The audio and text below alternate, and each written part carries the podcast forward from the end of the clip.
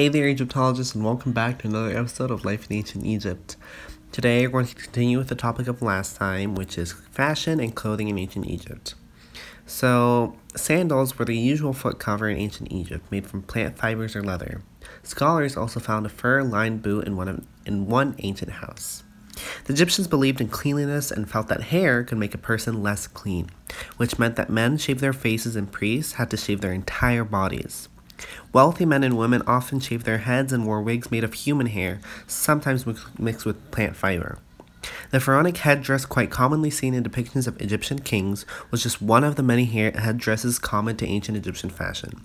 The, var- the various gods of ancient Egyptian mythology also had their own headdresses, and women also commonly styled their hair in elaborate fashions and donned headdresses, although not such an elaborate style as the men.